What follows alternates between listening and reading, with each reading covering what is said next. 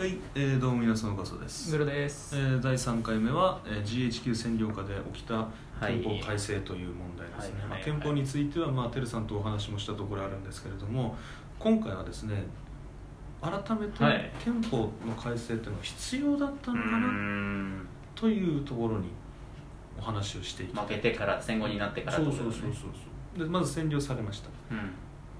マッカーサー来ました。マッカーサーあの日本に入るのがまず怖かったそうです殺されると思ったそうですね、めあいつ実は結構ビビリなやつで。あそうそうそうあいつあの軍隊フィリピンに残して逃げた自分だけ。あそうなのそう日本戦線マニラ戦線であいつはねちょっとここで活躍したのがアイゼンハワーっていう。ああ 聞いたことある。そうマッカーサーの副官で後の大統領。なんですよそうだね。マッカーサーが大統領になりたかったんですけどマッカーサーはあ逃げ逃げてアイゼンハワーが勝っちゃったアイゼンハワーが頑張ったんでアイゼンハワーの方が軍隊で人気になっちゃってマッあカーサーはなれなくてアイゼンハワーになったっていうそういう過去があるんですけど、まあ、GHQ に入りまして、まあ、まずですね総力戦という言葉をここで解釈はっきりと出しておきたい。総力戦のイメージというのは、えー多分全力で戦うという。そうだね。国民も全てで戦うみたいな感じだよね。自分のできるだけの力を出して戦うっていうふうに解釈する人が多いんですけれどもこれは全然実は違う話で、ああそうなの？えー実際はちょっとある意味逆で逆？相手の総力を叩き潰す戦いってことね相手のああ逆 確かに逆だな。自分の主観から見ると自分の出せるだけの力を出して戦うんですけれども、総力戦の意味は違ってこの出せるだけの力を叩き潰すってことが総力戦。ああなどちらかというと消耗戦みたいなものいや消耗戦っていうよりはなんだろうな、えー、と奴隷にする発想奴隷にするはずなのでもうあの二度と立ち上がらせない。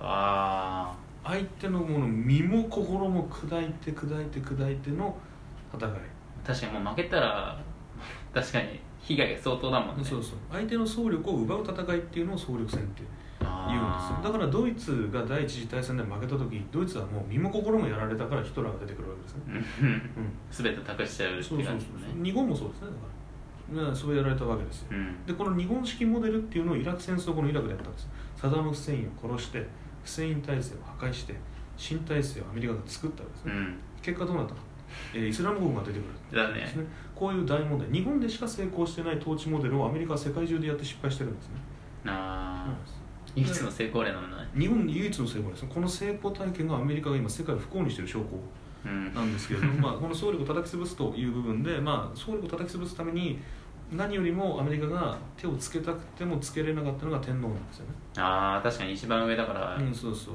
まあ、要はしなんだろう国民の国民精神の源というふうに言っていいでしょうから、これを多分倒したかったっていうのが何よりもあると。うん。だけれどもこれに触れこれに触れてしまったら日本は多分もう我々への恨みが止まらなくなると。ういうんふうに解釈してこれを残して別をどうにかしようあーなっていく。じゃあここで何よりも重要だったのが憲法改正。あ形よりはそういう形だけとしてうん。何かを変えないといけない、やっぱりなっていう。奪何か相手の総力を叩き潰すために何をしたらいいかってなった時に天皇は倒したかったんだけども、倒すと恨みが残ってしまうからあ残したまま形それを取り巻く環境を変えてやろうというふうにしたわけですーね、あー。それが憲法。それが憲法改正。あと他にもあるよ。WGIP っていうプログラム。これがあの、えっとプレスコードって言ってうん。検閲、メディアでこれは放送しちゃダメこういう発言しちゃダメ。ああ規制みたいなもんか。日本弱体化計画っていうのが WGIP っていうあいうプログラム。であの日本人にはね娯楽となんだっけセックスとあと金さえ配っとけばいい。うん。でこれで日本人はバカになってるからそしたらもう同じようなことにならない。ああそういうことなんですそういうプログラムがあったんですね。それって結局どうなこれ結局だから成功してるから現在まで。日本はだから憲法改正できませんよね。ああそういで軍隊もろくに持たないでしょ。うん。これがねアメリカってねバカな国だからね全部公文書で発表してっちゃうね。何十年か経ったら。そうそうそう。これがな50年経ったから発表されたみたいなもんで90年ぐらいから発表されてるけどそういう目的があったわけ。でその中で何よりも重要だったのが憲法改正。ただこの憲法改正をやれとは言えない。うん。なぜかというと国際法違反だ。うんそうだね。そう。ポツダム宣言で憲法改正をしろとは言ってないうんそういう条件含めてないからね。民主主義的傾向を復活させようねって言ってる。うん。だから当時のシデハラ内閣にマッカーサーは民主主義的傾向を復活させるために憲法改正は必要じゃないですか？ちょっと考えてみてもらえません？ってマッカーサーうん。優しく提案するんですね。うん。でシデハラがもうあの人はアメリカが大好きな外交官ですから、うん。確かにまあ戦争にもなっちゃったしね。まあ変えるところもあるだろうと思って改正しようっていうふうに決断をするわけですね。あ提案はしたんだけど始めたのは日本なんですよ。あうん。でこうなると GHQ がよっしゃ乗り気になってきたと。これにつけ込んで俺たちの思い通りにしていこううん。というふうに GHQ 考える。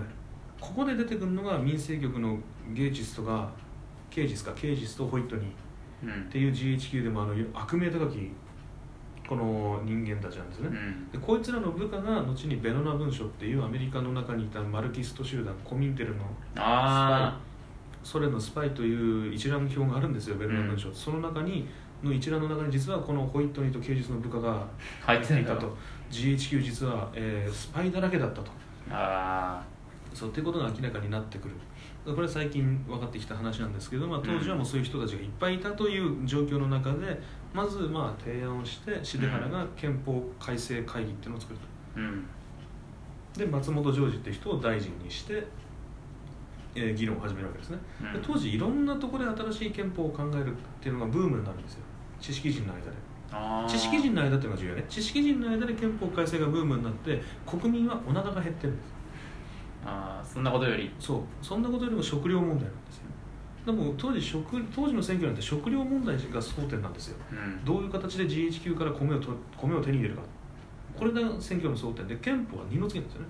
あ私国民の中で憲法改正論議自体は高まってないんですよ。あそうただ GHQ に提案されて政府がやったから各政党とあのいくつかの、うん。えー場所は作り始めた。で重要なのはこの憲法制定会議に、えー、と東大で当時ものすごい有名だった美濃部達吉っていう人がうん。いたりとか、まあ、弟子の宮沢敏義がうん。いたとか。で一方あの天皇の方皇室の方でも憲法制定研究議会っていうのができてうんでここに、えー京都大学でものすごい有名だった佐々木総一っていう人がうん。いて一方東大は東大で憲法を新しく考えようって言って、えーここに丸山正雄だとか、うん。えー後に、えーいうと最高裁長官になる横田喜三郎とかうんいう有名な人たちが集まるんですね、まあ、東大の連中はですねはっきり言ってとんでもないやつですよ。この連中は本当に。いう人たち。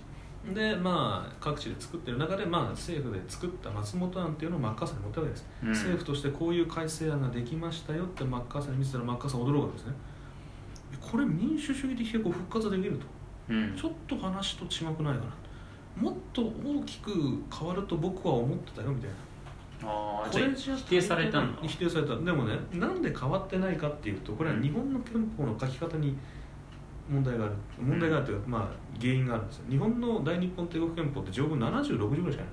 うん少なかったんだ少ない。これ漢文憲法っつって憲法には最低限のことしか書かないっていううん。スタンス。だから余計なことは書かない。一方アメリカの憲法は何でも書きましょう。あ何でも書かないと分かんなくなっちゃうでしょ？お前らバカだからって感じですね。日本人は逆にいや余計なことは書かなくていいと。それは、うん。あの他の法律で決めようね。憲法は国家の最高法なんだから最低限のことだけ書けばいいんです、あそうだ76なら覚えられるしね。うん。これでいいよ。でもアメリカはいや少なくない？お前らどうやって復活するの？民主主義的傾向っつって、まあしょうがないと。アメリカが教えてやるよっつって。憲法の書き方っつってマッカーサーが作ったのがマッカーサーのこれだけは絶対書いてねって言って書いたのが基本的人権の尊重平和主義、国民主権。あれびっくりってことね。で今日本国憲法の三大特徴っていうのはアメリカが絶対に日本に守ってほしいことなんですよ。うん。で何よりも憲法間の違いと、えー憲法の種類その漢文憲法っていう簡単なことしか書かない、その憲法の細かい違いも全く分かんないやつが急に「いやなんかもう意味わかんないこれ変わってないじゃん」反省してない。からじゃあこれで作ってくださいって。あ言って。で12日間 GHQ のその頑張って頑張ってねあのスパイも含めて頑張って頑張って頑張って作ったのが日本国憲法草案ね。ーうん。ベースとなる。でこれをやってくださいと言われると。してはらない。びっくりしたなこれえー全然違うけどみたいな。えこれで行くの？みたいな。いやもう言うこと聞いてください。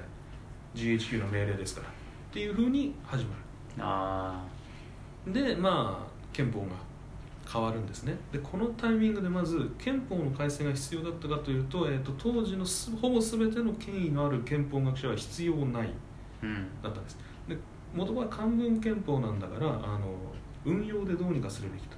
で今回の戦争の原因は議会にあるとなれば議会の法律を変えればいいあ軍と議会の関係とかそういうのをちゃんと法律で改めてだからそういう政治改革の法律を作った方がいいでしょうとだから憲法の改正は必要ないっていうのはこれが佐々木総一っていう兄弟の人。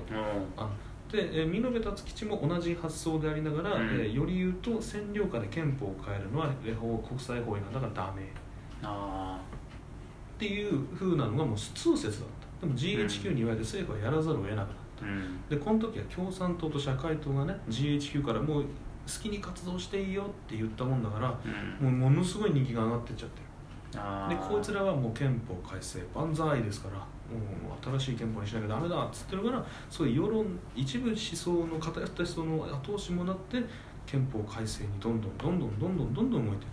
あそうそう。で GHQ の草案に基づいて重原内閣の次の吉田内閣。これね、うん一生懸命和訳するわけ。あの全然憲法と憲法の間の整合性が取れないと。ーうん。でこうなってしまうと大日本帝国憲法と日本国憲法のにつながりがないからこれどうやってなるべくつながりをつけていくかっていうことで苦心する。あで翻訳を一生懸命頑張って、えーと主権者って言っちゃうと問題になっちゃう。国民主権だからじゃあ象徴にするかみたいなうん。いう感じです。そうやって頑張って頑張って頑張って和訳してあの議会でもあのいろいろ責められるわけですよ。衆議院では責められないんだよね、うん。貴族院で責められる貴族院は知識人の集合体だから。あまだあったんだ。うん、でこの時はもう何言ってるんだと。こんなんでどうにかなるわけないだろうと。こんなの革命だというふうに法学者は言うんですよ主権者が天皇から国民に変わったっていうふうにうん。言ってしまった。天皇ってのは日本国を統治する人間だったけど日本国憲法では天皇は統治する人間ではなくなっているうん。と国民が統治する主体になっている。と確かにそういうまあそういうこと的には革命と捉えられるもんね。そうだ。法律上これは革命が起きているぞと。うん。これをどう説明するんだ君はと言っていやこれはですねと。あの形としてはそうですけども実態に変化はありません。っまあそうだね。ていうふうな話をしたりしてガーって揉めてそれでまあ結局まあ賛成となって、まあ方多くの貴族院の学者が言ったのはまあどうせ数年後には改正するぞとうん。だからそれまでの辛抱だというふうに言うわけですよね。うん。っていう形で、まあ、GHQ の介入に介入を重ねた結果によって今日の憲法があるわけだ。ああでもあくまで知識人の認識だよね。知識人はそう。で国民は考えてない憲法が改正しましたって聞いてのおおそうか腹減ったなって感じ。国民主体が変わったっていうのもその時に。全然分かってないよ。あそんなこともうだから選挙の争点でこ憲法より米なんだから。新聞がそう書いてるんだから、うんえー、一の争点は食料です。次に憲法です。うん。って言って、まあ、当時のテレビとか新聞とか見てもあの、まあ、何よりもあの選挙戦でさほらん。言い争いになるじゃない顔候補同士が、うん。これはもう間違いなくもう米。あそう。闇市とかが流行っちゃってお金が高くなっちゃう物価がものすごいインフレになっちゃってどうやって食料供給配給をやって国民を食わせていくかっていうーことうん。だけが争点で憲法は別に国民にとってあんまり考えてない。あ制定しましたって言われてああそうか。とそれよりも俺はまだ貧乏だからどうすんだ政府っていうところが続くわけ、うん。だから51年になって豊かになって占領がね終わったら豊かになるだろうと、うん。そこで初めて憲法論議をやって改めて憲法を決めたらいいよねっていうのが議会の総意だ。特に貴族院と枢密院。後で決めようってしたってことか。でも衆議院はもうそれよりもいやなんか飯食わせろって言ってますから飯だよねみたいな。だからあの憲法はあちょっと貴族院とかの方が専門ですから、そっちに任せましょう任せましょうってことで貴族院と枢密院は逆にまあいろいろ議論はしたけれども、うん。まあ、とりあえずはこれで占領終わってから改めて考えようって言ってできた。これが日本国憲法後回しにした結果。後回しにした結果。でも変わってないもんね。後回しにいまだにしてる状態。うん。ということでして次回はですねこういう要は自主的な意思があったかどうかうん。不明なまま憲法ができてますから、日本国憲法を説明する説っていうのが4つあるんですよ。4つ。うんだから大日本帝国憲法ってせあの制定において説出ないんですね、うん。要は決め1個しかないから。そうだね。事実だけを並べた結果1個なんだけど日本国憲法っていうのはですね事実関係を並べるとですねちょっと説明しづらい部分がいくつもあるわけですね。あっていうところも踏まえて次回は、えーご説明していきたいと思います。それではまた次回お会いしましょう、ご視聴ありがとうございました。ありがとうございました